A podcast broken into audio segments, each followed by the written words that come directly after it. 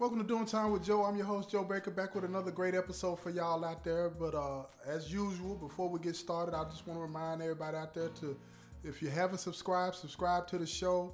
Uh, download, download, download. Share those episodes with your friends and family on social media. I really appreciate all the support that you're giving me. Thank y'all out there for the support, for real, for real, for real. Now, in this episode, I want to talk about something that uh, a lot of us in here have a problem with being in prison. You know, that, that mental mindset, right? Being in prison. I want to call this episode you you can be in prison. You may be in prison, but you don't have to be of prison. And let me explain the distinction in what I'm talking about with that, right? You know, being in prison, we have to be here. We've been sentenced to it. It's a physical structure. They put us in here, right? But that being of prison, that that mindset that says that you have to act a certain way, do certain things, and so on and so forth. That is a prison of the mind. And that's what I'm talking about snatching up, breaking, getting rid of that, right?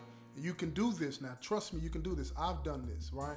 Now, one of the main things that you have to do when you get to prison and you don't want to be of prison, that mental mindset is don't glorify the lifestyle that brought you here.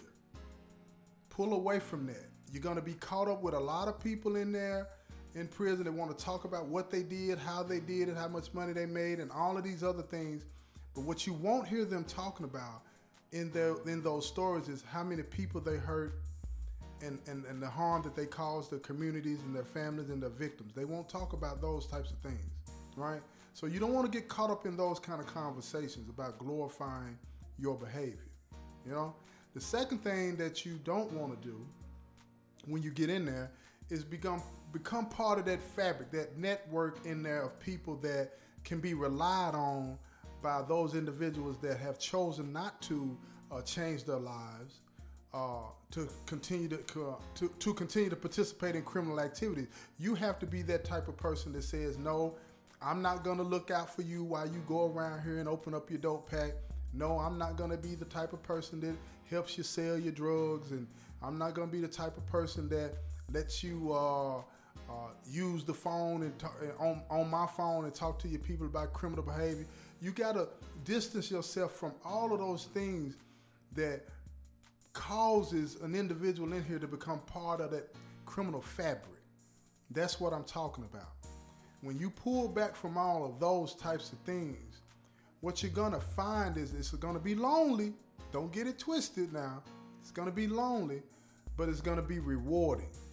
And once people realize that you're not one of those individuals that's still into that behavior, they'll pull away from you. Now you're going, you're to get some resistance, and you're going to always have to stay on guard because people will try you here and there, especially when they see you down and out, or if you got some bad news from home, or, or you're going through one of those um, depression modes or whatever the case may be, that's when they're going to come back and they're going to try to tempt you with whatever they think they can tempt you with to pull you back to their side of thinking, to their way of thinking. So you got to be always mindful of that as well. You know what I mean? Now, another thing that you can do, another thing that you can do to make sure you break that prison mental mindset is to always do a moral inventory every day of yourself. Decide how you want to live your life. Decide what type of person you want to be. And match that that vision of yourself up with the right moral uh, uh, uh, uh characteristics. If you want to be that type of person that is grateful, practice gratitude. If you want to be that type of person that's that's, that's, that's humble, practice humility.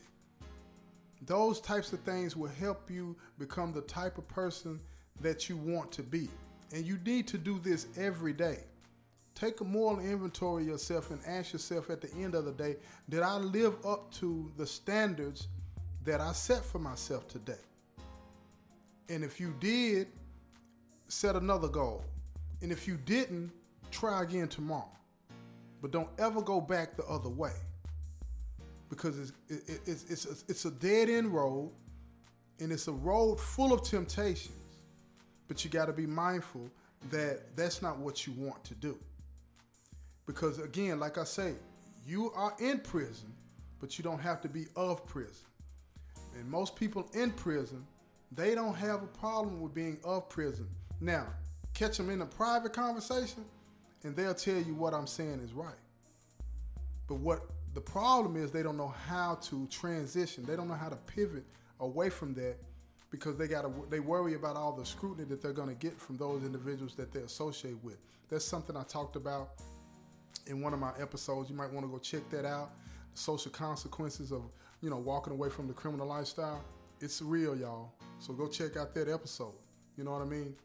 But getting back to this episode, when you find yourself in situations in prison where you are not matching up with the vision that you see for yourself, learn to walk away. That's going to be a hard one for you because you, you, you it's not like you um, can go home in the safety of your own home. You're still going to be in prison, but you, you, you, you, you can't go too far away from the individuals that might be trying to get you involved in some kind of nefarious deed, right? But you can go to your cell. Go to the cell, tell them, look, I'm not on that, and distance yourself from them. And the next day, when you come out of that cell and you're around those individuals, be careful because just because you're changing your life don't mean that people are going to accept that and pat you on your back. Some of them are going to get angry with you. Some of them are going to get so angry with you that they're going to want to hurt you. But remember, you have to remember this. Anything of value, moral value, is worth the fight. I'm not telling you to get into a fight with them, but what I am telling you is to stand your ground. Stand your ground in these issues. Because if you don't do that, you're going to find yourself being controlled by people that mean you no good. The only reason, well, not the only reason, but the main reason people like that want to keep people like you around them is to validate their behavior. You help them sleep at night. You make them feel good about what they do. That's that's what they need. But if you were around them and you were that moral ear in their ear all the time talking about, look, you shouldn't do this, you shouldn't do that, they push you away from it. Because you'll be sparking that conscience in them to where it's like they'll start thinking about is this right, is this wrong? And then they wouldn't be able to sleep at night. You can't live with yourself doing all that nonsense if your conscience is not numb. But see, they need people around them to continue to validate that negative behavior just so they can sleep at night. Because what they are doing is wrong. And they want you to do what they're doing, which is be wrong in all that you do. And while you're doing that, you make them feel good about what they do. There are no consequences when you got people like that. You don't want uh, people like that. They want yes men around, so that they can feel like I say, so they can feel good. Don't be a yes man or yes woman. Don't do that because that helps them, and it decays and erodes that moral fiber that you have in you away. And you don't want that. You don't want that it's hard being in prison from a mental standpoint, right? The physical part of it, it is what it is. The mental part of prison, that's what gets you. That's what gets you because you end up going along to get along. And that and when you do that, when you start going along to get along, you're gonna find yourself getting ran over. And then you're gonna learn the negative way of moving up. If I don't want to get ran over, I got to be the one that's running over people. And it's just to be a continuous cycle of that that type of behavior until you get out. And guess what? It's it's not a light switch. You don't get to turn that off when you get out. You're going to take that same ne- negative behavior that has become your routine to the streets.